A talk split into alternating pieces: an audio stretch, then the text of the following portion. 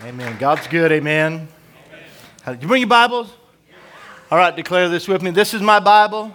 I live by its truth. I walk in its light. I rest in its promises. I'm empowered by its love. I overcome by the faith produced from receiving this seed sown into my heart. Father, today, let this truth come alive in every person this morning. In Jesus' name, amen. Now, that's more than a confession, that's a declaration of truth that we make every week. And uh, the reason that I want you to bring your Bible, to carry a Bible, to look in your Bible, and in fact, I was actually recording, I love listening to Pastor Robert Morris. So I was setting it up to have his services record so I could listen to him after church today. And then, uh, but the, uh, there, there was a guy on there, and he was saying, The reason I preach out of the Bible is because if, if I tell you something, you won't believe that or it can be challenged. But when God tells you something, you hold on to that. So you need to see God's word for yourself. The reason for the outlines, what we do. And didn't Pastor Tim do a great job last week? Amen. So and blessed and just did a great job on being an encouraging and put together amazing outline in that. We use it in our life group. So if you have your life group, use the outlines and be a part of it. Not plugged into a life group, get connected. Amen. Hallelujah. But the area of taking God's word, seeing it for yourself, and getting it in your own heart. You need to know that you know for yourself. Amen? Know that you know for yourself. And so this morning we're launching into a series. I did a little introduction for you two weeks ago on divine principles and walking through the Word. And one of the things I, when I started the service, this is what I said that this book is banned in 52 nations in the world. The reason your Bible is banned, and that's why I'm always amazed at that, just think about that. This book is banned in 52 nations. That's how powerful it is. That's how 52 nations are afraid of this book getting in to their culture. They know that if this book and the truth that it contains gets into their culture, it will reform their country and they will lose control of the people that live in the borders of their country. So, if this book is that powerful, what would happen if it got into your heart? And so what happens is, is that there's things that when we have, you can become, we talked about it Monday night with our men's group and stuff, and that, and men, if you're not busy on Monday night, just come join us at 6.30 in the fellowship hall. We just do a men's Bible study together, have a great time, and it's open to every, all, all of our men to come and be a part of that. But uh, we, I asked you a question, how do you become familiar with God? How to become too familiar with anybody? When you take certain things for granted. Amen? And, and they lose their value, and you just ha- have assumptions instead of convictions. Amen. How many know this is going to be fun this morning? Hallelujah. So I'm starting this series, and for the next four weeks, we're going to do this series on being blessed, broken, and giving, God's pattern for our life. How many know God wants you blessed? God wants you blessed. He wants you debt free. He wants you fear free. He wants you worry free. He wants you able to live and be an expression of His abundant grace in our lives. Amen. And so God has given us principles to live by. And when we apply the principles of God's Word, we receive the promises that they're connected to. Every time God gives us a principle, it's connected to a promise. The reason we say in that area, from the faith re- produced by receiving the seed sown into my heart, that's going to become evident to you this morning. So if you have your Bibles, open up, if you would, uh, to Luke chapter 9. Actually, let, and change, I'm going to change that. Let's go to Matthew chapter 14 instead. Because Matthew 14, Luke chapter 9, and Mark chapter 6 uh, all deal with the, the same thing. But in Matthew chapter 14, it says a little bit differently, and I want to bring this out this morning. Matthew chapter 14 and verse 13 When Jesus heard it, he departed from there by boat to a deserted place by himself. But when the multitudes heard it, they followed him on foot from the cities. And when Jesus went out, he saw a great multitude, and he was moved with compassion for them and healed their sick. And when it was evening, his disciples came to him, saying, This is a deserted place. Somebody say a deserted place. And the hour is already late. Send the multitudes away, and they will go into the villages and buy themselves food. But Jesus said to them, They do not need to go away. You give them something to eat. Now let's just get a picture. That's what in your Bible, and maybe in the margin there, or the top, and the, the breaks in the, in the text there, it'll say the feeding of the 5,000. If we go on and read the whole text here, it says there were 5,000 men plus women and children. So he didn't feed 5,000, he fed 5,000 plus. Amen. Possibly 10,000, maybe 15,000, maybe even more. And so it's very important if you're going to live by God's word that you really pay attention to what you read. Those are simple things. So we say, oh, Jesus, this is Jesus feeding the 5,000. 5,000 men plus. Amen. In fact, I was getting ready this morning, and we're going to be breaking things down a little bit about numbers and understanding clarity from God's Word here a little bit. But there, there's another thing, and I'll hear people talk about the area of Jesus. How many remember when the woman broke the alabaster box and anointed Jesus? Let me ask you this How many times was Jesus anointed like that? Three times. By three distinctly different women. But most of the time, when people preach on the alabaster box and Jesus, it's usually one time or it's always one woman. Because there's only one woman mentioned by name, and that's Mary. Lazarus' sister, she's mentioned by name. That was two days before the Passover. Six days before the Passover, Jesus is in another setting, and a woman comes in unidentified and anoints him. At the beginning of his ministry in Luke, he's at Simon's house, the, the Pharisee's house, and a woman comes in and anoints him with oil and washes her feet with her tears. Three times Jesus was anointed. At the beginning of his ministry, six days before Passover, and two days before Passover. Three distinctive times. Are you listening to me? The reason I'm saying that is it's important if you're going to if you're believing God, you want to live for God and you want to receive his promises, you have to be a student of the word.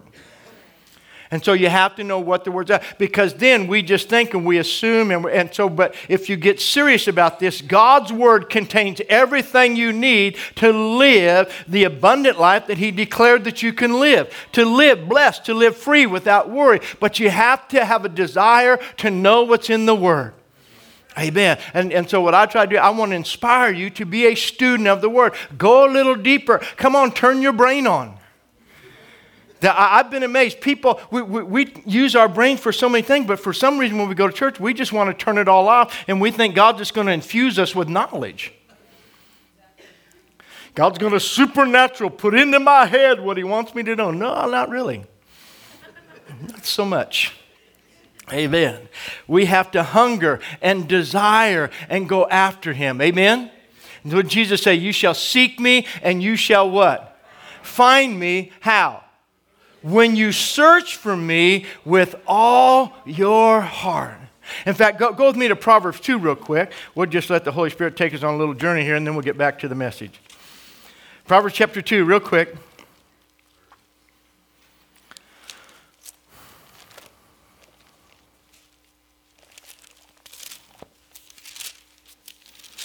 How many would like to be wiser than you are? Okay, how many know God has an answer?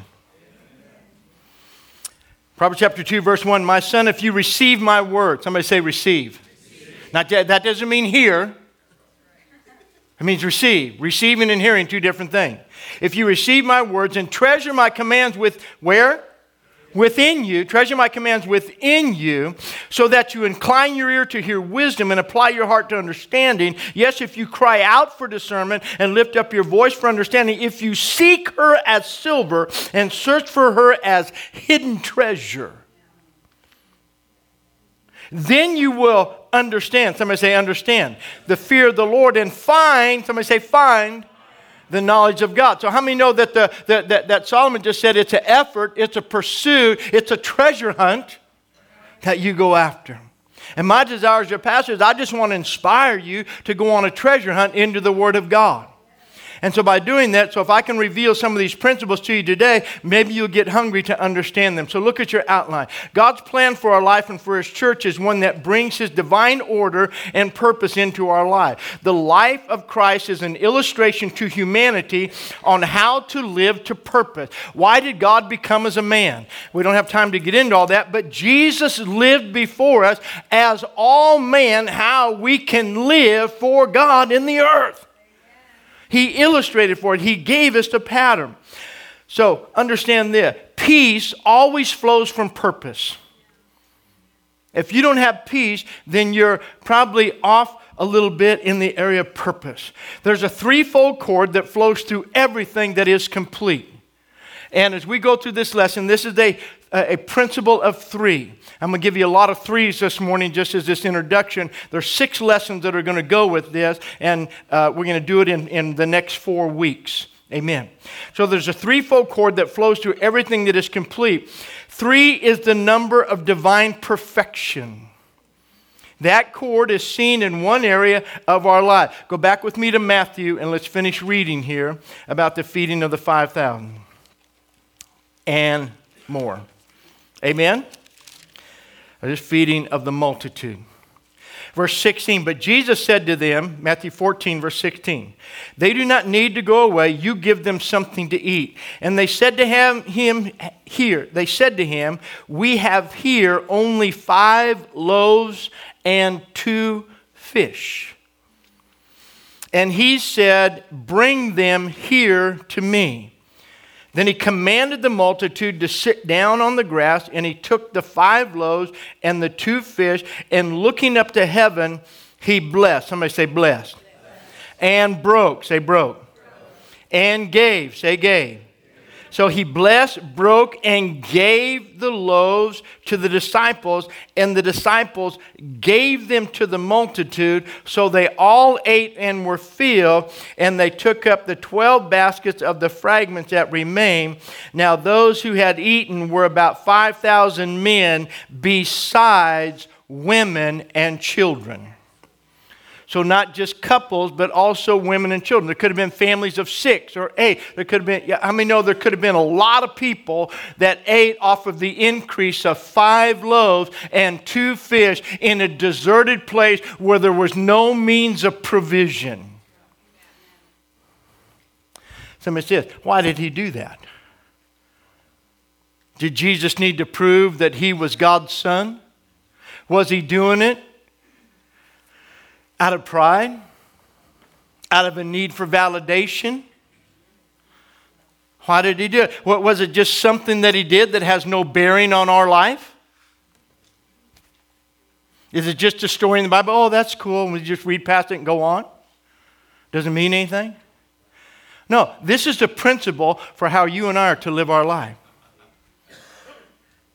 Look in your outline here. The cord is seen in one area of our life. Just threefold cord is seen in one area of our life. We are blessed by being received. We are broken by being defined to purpose, being broken and separated from my plan. John 16 and verse 15, it says that Jesus began to separate himself because they knew that they were coming to take him and force him to be king. So people around Jesus had plans for what they wanted him to be. Let me ask you today, what's your plan of who you want God to be? Who do you want God to, who you're trying to make God to be in your life? In fact, just turn over John 16 and read it for me with, with me just for a minute. I got four weeks, so I'm not going to be in a hurry. I want you to get this. Does anybody want to get this truth in your life? John chapter 16, look at me at verse 15. Therefore, when Jesus perceived they were about to come and take him by force to make him king, let me say it to you like this. So many times, Christians, we're trying to force God to do what we want Him to do in our lives, to answer our prayers the way we want them answered, to meet our needs the way we think He should meet our needs, instead of learning how to live blessed, broken, and given. If we'll learn the truth, it'll transform our lives. And so, so many people have twisted ideas. I, I, wrote a thing out the other day and I posted it about the, the, the, the subtle form of idolatry. Idolatry is the worship of an image. And I have to be very careful that I haven't formed a mental image of a God in my head and call that my worship. Instead of worshiping the God of the Bible.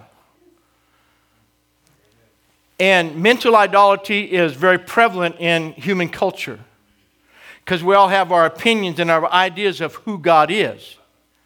Let me tell you who He is. He's not the God in your head, He's the God of His Word.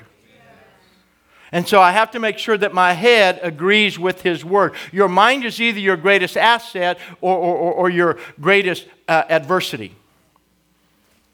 Because we're finding about here that faith comes from receiving the seed sown into my heart, not into my head. And too many Christians are approaching God with their head and not with their heart. Are you doing all right? And so we want to attack all of that. You see, in Acts chapter 4 and verse 30, they prayed and they said, Lord, that, that, that stretch forth and do signs and wonders, and by stretching out your hand to heal. So we want to be delivered from the arm of man to the hand of God. Think about this the Word of God is full of men who did not respond correctly to God's brokenness in their life. Saul refused to be broken and shaped towards God's purpose. Therefore, he lost the throne and lost the anointing. Amen. Gehazi refused to be submitted to the prophet and lusted after money and went after things and therefore lost the anointing and even became leprous. What about Judas? Judas was one of the one trying to force Jesus to be king. Why did Judas betray Jesus? Because Judas was a zealot before he was called and, and they wanted to overthrow the Roman rule. So he was trying to put Jesus in a predicament. He was trying to position God to move the way he wanted him to move. Are you listening to me? We have to be careful that we don't fall into that same trap. So, when we learn to live in the understanding and the flow in this principle, we will find the fulfillment in life that we are looking for. But before we can dive into this lesson, we need to go back to the beginning and get clarity of understanding of how God worked through his principles in our lives so we can live in peace. So I want you to hear it again. Peace always flows from purpose. And the life of Christ was God's illustration to humanity on how to live to purpose. When we have purpose, we have direction, and we have understanding. Amen? When you have purpose. And people say, Pastor, why are you so intentional? Why do you teach with so much depth? Because life is out to destroy you. You have an adversary that is working, and the only way you're going to overcome the enemy is through the knowledge of the truth. Amen? And so we have to be connected to God's truth in our life. Peace is a threefold cord of purpose, direction, and understanding of God's purpose in our life. And if you can understand this, God has an eternal purpose. Ephesians chapter 3 said that God is doing everything according to his eternal purpose, and he knows exactly where you fit in his purpose. And when I get saved, and I live to have His purpose fulfilled through my life. Then I live in the flow of His kingdom. Doing okay? All right. So, if we don't have clarity of understanding in the principle of God, we will never be able to understand His purpose in our lives, and we will never be at peace in our lives or in our walk with God. The threefold principle of increase is an in, a principle that we have to understand. I must first understand that the only reason that God has principles for any type of giving in His Word is never to get anything from us. How many know Jesus wasn't trying to rip off somebody's Happy Meal? He didn't say that kid went to Long John Silver's, go get his lunch. He's got five loaves and two fish over there. He wasn't trying to, he wasn't trying to get anything from anybody. He's trying to get everything he has planned and prepared for us to us. But we get defensive against God. We make God, see, the Bible says the thief has come to steal, kill, and destroy. And when God gives us principles for our life that require us releasing anything to Him, we think that He's trying to get something from us. He is not trying to get anything to you, He's trying to get you to agree with Him so He can release everything He's prepared for you to you. Amen. So it's always best to start at the beginning. Go back with me to Genesis chapter 1. Who knows what the word Genesis means? Huh? Beginning. Amen. So it's best to begin at the beginning. Genesis chapter 1, verse 9. Then God said, Let the waters under the heaven be gathered together into one place, and let the dry land appear. And it was so. And God called the dry land earth, and the gathering together of the waters he called seas. And God saw that it was good. Then God said, Let the earth bring forth grass and herb that yields seed, and the fruit tree that yields fruit according to its kind, whose seed is in itself on the earth. And it was so. And the earth brought forth grass, and the herb that yields seed according to its kind. Everybody say kind. Now watch it. And the tree that yields its fruit, whose seed is in itself, according to its kind. And God saw that it was good. So the evening and the morning were the what? Third day. Third day. On the third day, God brought forth the earth. In Genesis, God formed the earth on the third day, the dry land, with the purpose to receive seed and bring forth harvest, thereby introducing the threefold principle of seed, soil, and harvest. Well, God just declared there in Genesis 3 that the earth was brought forth for the purpose of receiving seed. Earth was brought forth to receive seed and bring forth harvest. Are you with me? Then on the sixth day, three days later, God formed man out of the dust of the soil of the earth for his life to be governed by the same principle of seed, soil, and harvest. You were created to receive the seed of the word sown into the soil of your heart and to bring forth the harvest it contains. That's how God created you. That's the way God created you. Amen. Pastor Tim, you're on the front row. I'll use you. Come up here, stand, stand right here, real quick. Okay, can everybody see this? Well, can you tell what's in here? Dirt, soil, earth, all right? Okay, this is earth, okay? This was created, what, what is this? Seed, all right? So God says this I'm bringing forth the earth. The purpose of the earth is to receive seed, and this seed planted in soil will bring forth after its own kind. Okay. How many know that's not rocket science? Let me tell you this that's as hard as faith has to be right there. If you're making your faith any harder than that, you have a religious spirit. That's it right there. Okay, let me give you this. Mark chapter 4, Jesus said, The sower sows the word. Let me ask you this morning, what am I doing right now? Sowing the word. Okay, what is this? Huh? No, what is this? Huh? Okay. This was made from this is dirt. Okay?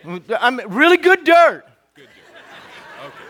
High quality, well, you know. Woo! Amen. Great dirt. Amen. But now what? So God made the soil and He said, This is going to receive seed. I called forth the earth for the purpose. And when the earth was brought forward, He defined the purpose of the earth that it would receive seed and bring forth after the kind of the seed that went into it. Then he said, Genesis 2 and verse 7, we didn't read it, that God formed man out of the dust of the earth, breathed into his nostrils the breath of life, and he became a living being, a living soul. Again, three formed, breathed, life. Anytime you see three in the Bible, pay attention. Are you listening to me? Pay attention. And so this, but, but see, we forget I am this. Now, now, wait a minute, wait a minute. So this is what? And what is this looking for? What, what does it need to produce?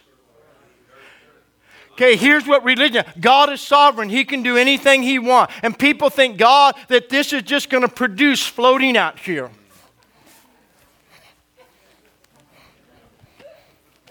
And somehow, if I do this when I'm singing, it's even more spiritual. we have all this stupid stuff we do. This is seed that needs to get into soil. And, and, so in Mark chapter 4, it says that the soil, hold this right here, that the soil is your heart. God never mentions your head. God is not trying to get His Word into your head, He's trying to get His Word into your heart. And if this Word can get into your heart, it will produce after its own kind. What does this Word contain? Whose life does it contain? John chapter 1. In the beginning was, and the Word became and dwelt among us. So if this Word gets in you, what will it produce in you? The life of Christ. But it's got to get in you. Now, now what, what do you have to do? You got to get rid of all your religious garbage that is in your head. We have all these ideas about what God will do, and God does this. Well, I think, and when you say, I think this, you need to just flush that idea. Because you're not to live by what you think, you're to live by what you know. First John, read First John, that you may know, that you may know, that you may know, that you may know, that you may know. 24 times in the, in the little epistle of First John, John said that you may know, that you may know, that you may know, that you may know. Not that you may think, you may know. Are you listening to me? You're awesome. No, he is. An amazing man of God. And he's great soil because all he said, he said, Yeah, him and Eve said, Yes, God. We just say yes to you. They, they sense God speaking to their hearts. And they say, Yes, God, we'll obey you. We'll go across the sea. We'll take our kids where people say you shouldn't take your kids, that it's unsafe there. No, we're going to take our family, we're not leaving our kids. We'll go as a family. We believe God will protect us. And so for 20 years, God uses them overseas. And then he thinks, Hey, I know a church that needs some help, so I'll send some amazing people to help them. And we scored big time. Somebody shout amen. amen. Hallelujah. So God's so good. So look back at your outline. Watch this. So God ordained. Now, let, me just give you Mark chapter 4 and, and, and just capsulate it here. In Mark chapter 4, it said, The sower sows the word. And it either falls on wayside ground, on stony ground, on thorny ground, or good ground. All four of those grounds declare the condition of your heart. It's only talking about your heart. And I believe verse 13 in Mark chapter 4, verse 13, the disciples said, well, What do you mean by this? Jesus says, You don't understand this. Listen what he said. If you don't understand this parable, then how will you understand them all? This truth is central to you understanding everything in the Word of God. That God's Word is seed, and it's given to you in such a way that you, God formed you in the beginning out of third day soil to receive the seed of His word planted in your heart. And the, the attack that comes against in Mark chapter 4, the attack is never against a person, it's always against the word the one thing the devil doesn't want in your heart, he knows exactly what God said. Earth was created to receive seed and bring forth after its own kind. You are made of this earth. If this word gets in you, he cannot stop it from reproducing after its own kind. So he doesn't want it to get in your heart, he wants you to have lofty religious ideas. And he wants you to be so convinced about your ideas that you'll argue and debate and even separate over them. Oh, this is really good this morning.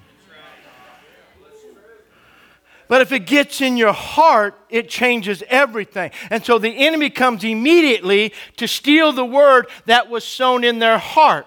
But if the heart only has a little bit of depth to it, then the moment, listen what it said, the moment persecution and affliction comes for the word's sake, not for the person's sake. See, our problem is we think we're all that and a bag of beans. And we think everything is about us. No, God is about getting His life in you. And when things happen to us, we take everything personal and we forget it's an attack of the enemy trying to keep the Word of God from functioning in our lives. The devil's not afraid of you, he's afraid of what God's word will produce and become in you. So he says, I got to keep this word out of their heart. And so he attacked with persecution and affliction for the word's sake. If that doesn't work, he presents you with the American gospel. The deceitfulness of riches, the lust of other things. Amen? Entering in, begin to choke the word, and it becomes unfruitful. You doing all right? So the American gospel has made the word of God of no effect in people's lives. Amen. I still love you anyway. Hallelujah. So, watch this. God ordained that every seed would produce after its own kind. This applies to the seed of His Word as well. It produces His life in us. How many would agree? Now, let me just walk you through these real quick. I might be able to get to the first part. We'll pick this up next week. Three is God's number of divine perfection. If you ever study numerology or any of that in biblical numerology, it's amazing study. There's four perfect numbers three, 7, 10, and 12 are God's four perfect numbers. But we're not going to go into all. Three, though, is a number of divine perfection. Think about this the lost sheep, lost coin, lost son define what it means to be lost. Luke chapter 15 is one parable that defines what it means to be lost. Lost sheep, lost coin, lost son. Lost sheep, lost direction. Lost coin, lost value. Lost son, lost identity. If you lose your identity, you lose your value, and it alters your direction, and you end up lost. Are you with me? Three, the principle of three. Body, soul, and spirit define humanity. The Father, the Word, the Spirit agree in heaven. The Spirit, the water, and the blood witness and agree on earth. 1 John 5, verses 6 through 8.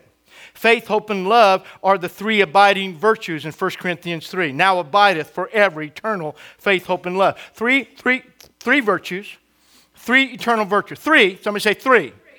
The number is to, three is the number of divine perfection. First fruit, uh, faith, hope, and love. First fruits, tithes, and offering are God's three principles for giving. The most screwed up theology in the church today is on giving. Amen. And the most adverse response people have to giving is based upon greed and covetousness and fear and everything rooted in the fear of not having enough and lack and unbelief, everything. But look what happened. Look what happened when, when they gave Jesus what they had. It got blessed, it got mixed with His, and it gave back to them in abundance more than what they had to start with. Are you doing all right? All right, I'm just trying to help somebody this morning. So watch it. And then here, blessed, broken, and given is the threefold pattern Jesus gave us to live and to minister by. Go with me to Matthew chapter 26.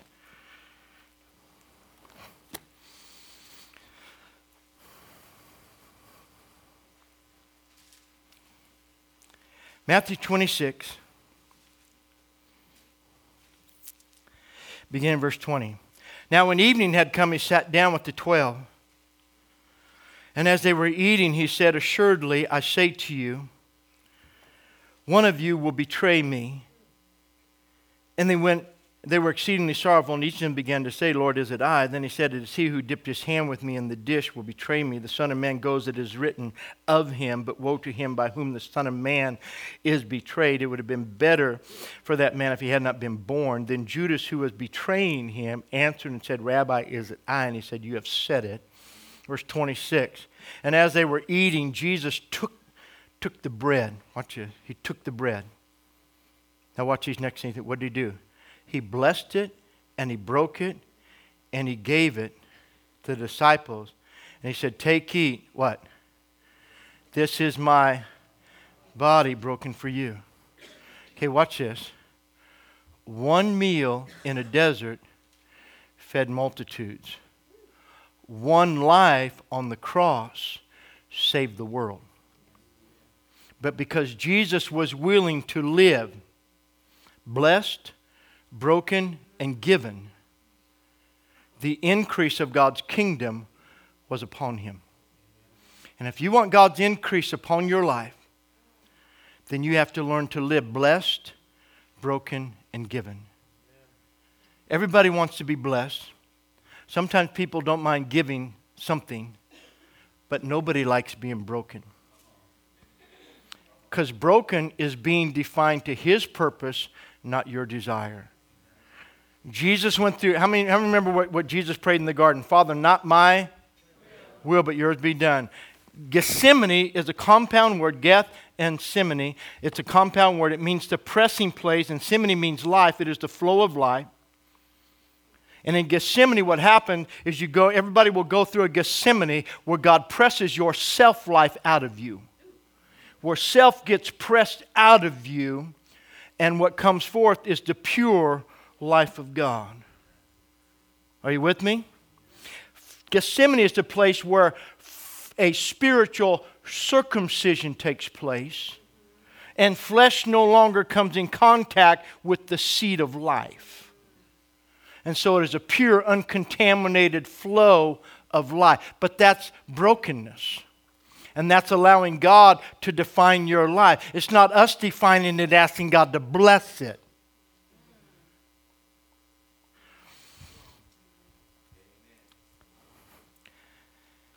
Here's where the church misses it. When you define what you need from God as a blessing, you just told the devil how to destroy you. The devil said to Jesus in the wilderness, He said, If you will fall down and worship me, all this world that you can see, all the riches, all the power are in my hand and I will bless you. The devil is able to bless you naturally as well as God. And once you tell him, God, this is what I want you to do, God, I, I, if God would do this, I would be blessed. Once you begin to define, yeah, he knows how to deceive. Purpose says, I don't get to define. Brokenness says, I don't get to define him. This is what I, I give. And when I give my life to him, I immediately become blessed. I no longer need to get blessed. Jesus received what was given to him the moment he received it. The next thing after receiving is he blessed. Are you with me? He blessed it. The moment he blessed it, it became increased. But then when he gave it back, he gave it back with defined, he gave it back in multiplied form with his defined purpose.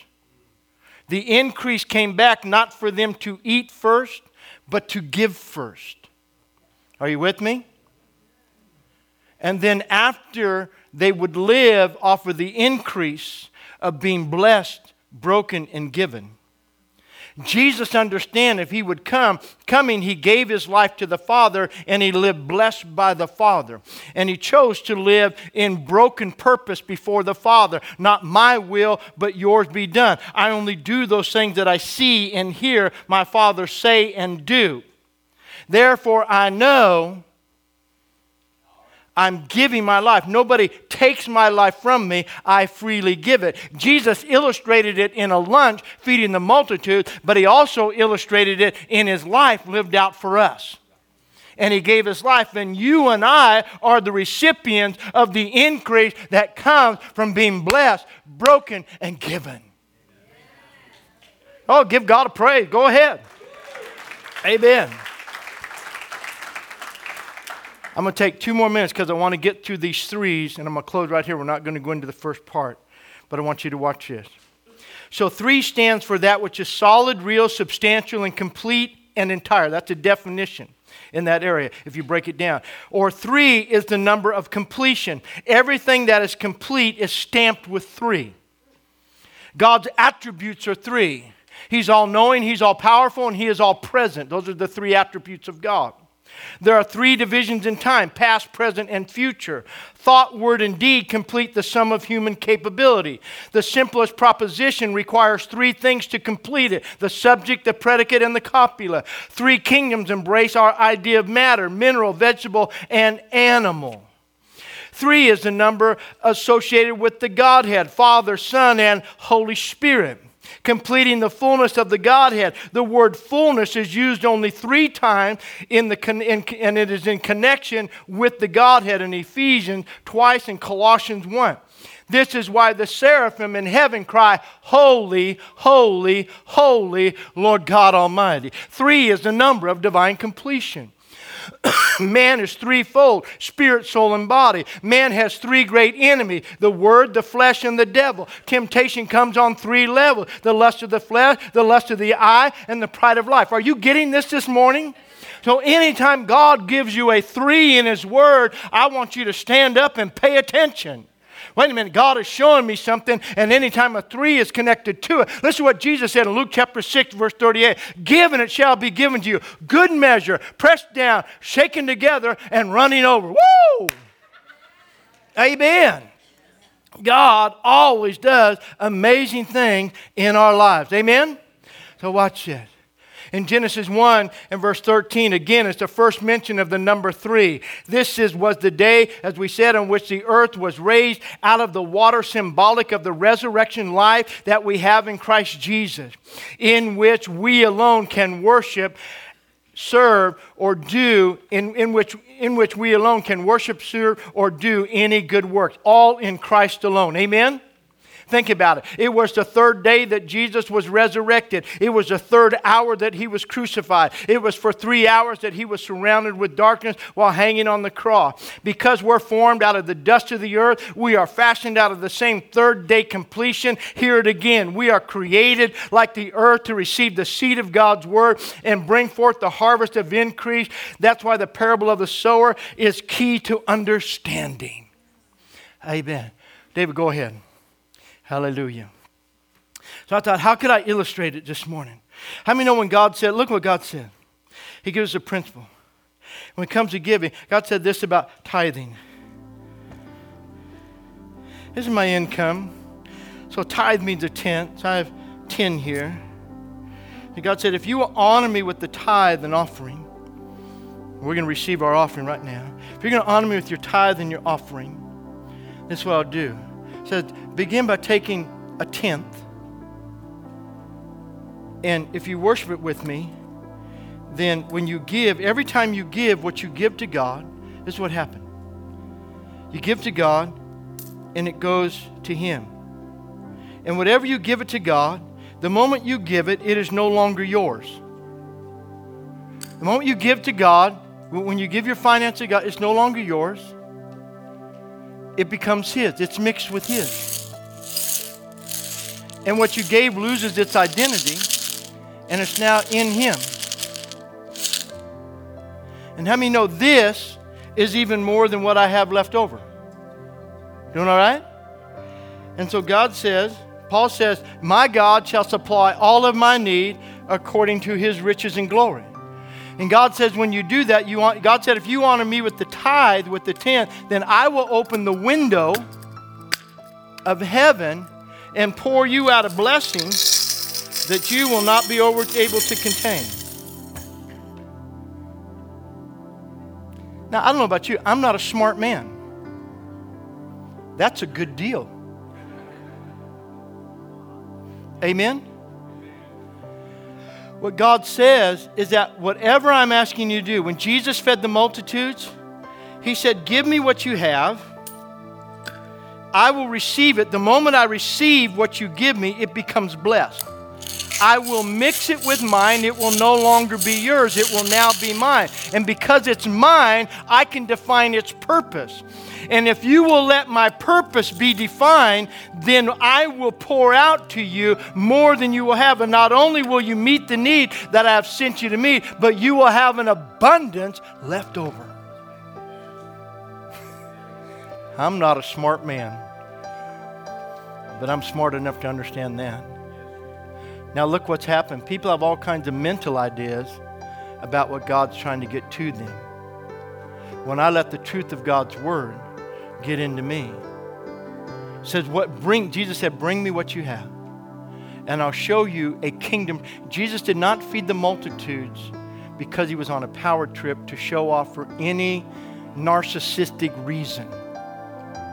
He did it to reveal the kingdom to his disciples because he's only going to be with them a short space of time. How many times did he say, How long shall I be with you? I don't have time, long time left to be with you. So this morning, this is what we do. We decide this is my income. How can I let any go? I, I, I don't see enough because you're looking here and not here because you've made this your source and not God. Anytime your money is your source, Anytime your time is, is uh, anytime what you have, resources, your talent, your time, able to serve, able to give on any level, what God is asking you to give, you will never see enough. But God says, when you give, I will always give back out of myself. Father, today I thank you as your people give today. Lord, I thank you for your blessing that is upon their life. And Father, I pray the truth of your word would so explode in each and every one of them. Father, that the faith that comes from receiving the seed of your word in their life would produce in them the overflowing victory that you have declared. So, Father, today as they give, as they honor you with tithes and offerings, first fruits and increases, Father, bless them according to your word today. In Jesus' name. Everybody said? Amen. Go ahead, ushers. Receive the offering this morning. Amen.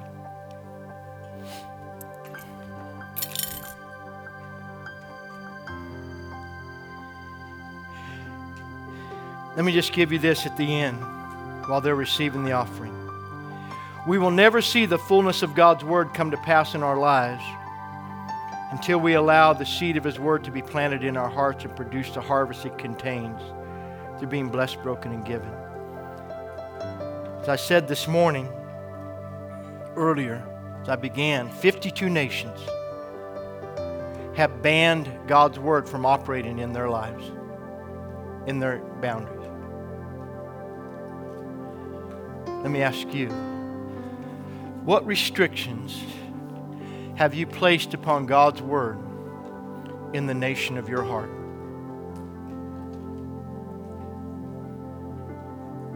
say, how, how would a Christian do that? I hear Christians say it all the time. Different faith, different beliefs. That's not for today. That's not for today. That, that was then, but that's not for now. That was Old Testament, or that passed away with the apostles. How many believe whether it's miracles or whatever it is? There's all kinds of people say, well, no, that, that, that's not for today. That doesn't apply to us today. We can't do it. That was just the apostles. God just did that through that time. That was a special thing He did then. You know what you're saying? That word will never work in my country. The, that part of, the, of God's word is banned from operating in my country. God, or people have ideas about healing. I mean, it doesn't matter what it is. Anything that provision of God's word promise.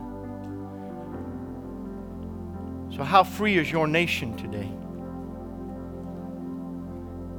What's the freedom of religion in your heart? How free is God to operate in the boundaries of your life? How much transformation can He bring to pass?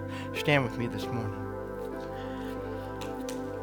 If you need prayer in any area of your life, I don't care what it is.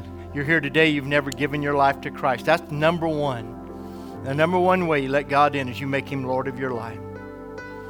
Maybe today you need to come and we'll pray with you to accept Christ as your Savior.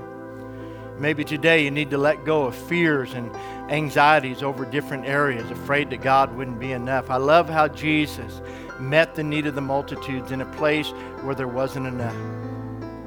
We talked about this yesterday morning with the men. Maybe you're here today and your God's not big enough for you to have faith to be able to live in California.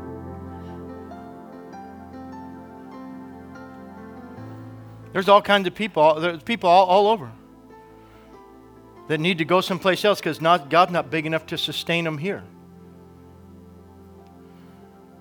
Well, that got quiet. Hallelujah. I, I just always think, how, how big's your God?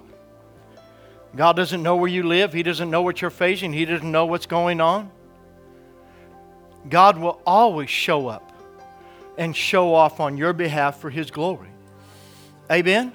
No matter, I, would rather be in a deserted place because then God gets the glory. Amen? I'm just going I'm just going to stand and believe God. And you heard me say it before. I'd rather be a missionary. You, in California, let me tell you what you are right now. You're a missionary in a foreign country. California doing everything it can, can, possibly think of to do to, to distance itself from America, from the United States. So you live in a foreign country right now. You're an illegal alien in California. Amen. And you're a foreign missionary. Bless God, let's preach the gospel. Let's bring revival. Why do missionaries go to foreign countries? To bring the gospel, to bring truth, to bring light into darkness. What does California need? It needs the gospel. It needs some Christians who have enough cojones to stay and quit running in fear. Believe God. Believe God. Amen. If you need prayer this morning, come on up here. We want to pray and believe God with you. Any prayer in any area, healing in your body, breakthrough in any area, victory over fire. I don't care what it is. We pray for everything that doesn't move.